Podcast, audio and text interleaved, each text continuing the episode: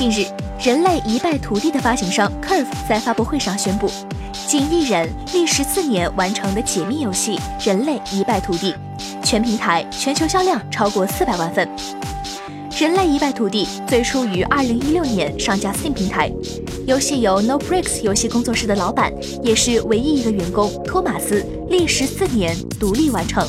谜一样的物理引擎和可爱欢脱的节目效果，使得游戏发售后受到了游戏直播界一致好评。特别是在中国地区，很多游戏主播间接带动了游戏销量的飞速增长。自从2016年发布以来，《人类一败涂地》在欧洲、美国和日本达到了任天堂电子商店的第五名。同时，在 PlayStation 商店上，这款游戏在去年十二月的美国销量榜中排名前十。或许受益于多平台发行。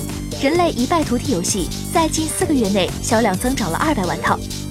游戏的开发者托马斯在自己的社交平台上表示：“我很震惊，这款游戏已经拥有了如此之多的玩家数量，并且加入了日语和韩语。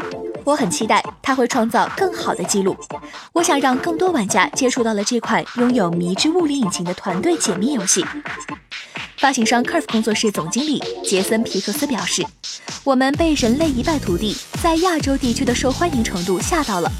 随着其他更多语言补丁的发行，我们希望它能够继续为全球更多的玩家所喜爱。请扫描以下二维码，添加关注“游戏风云”官方公众号，更多精彩好礼及互动内容，你值得拥有。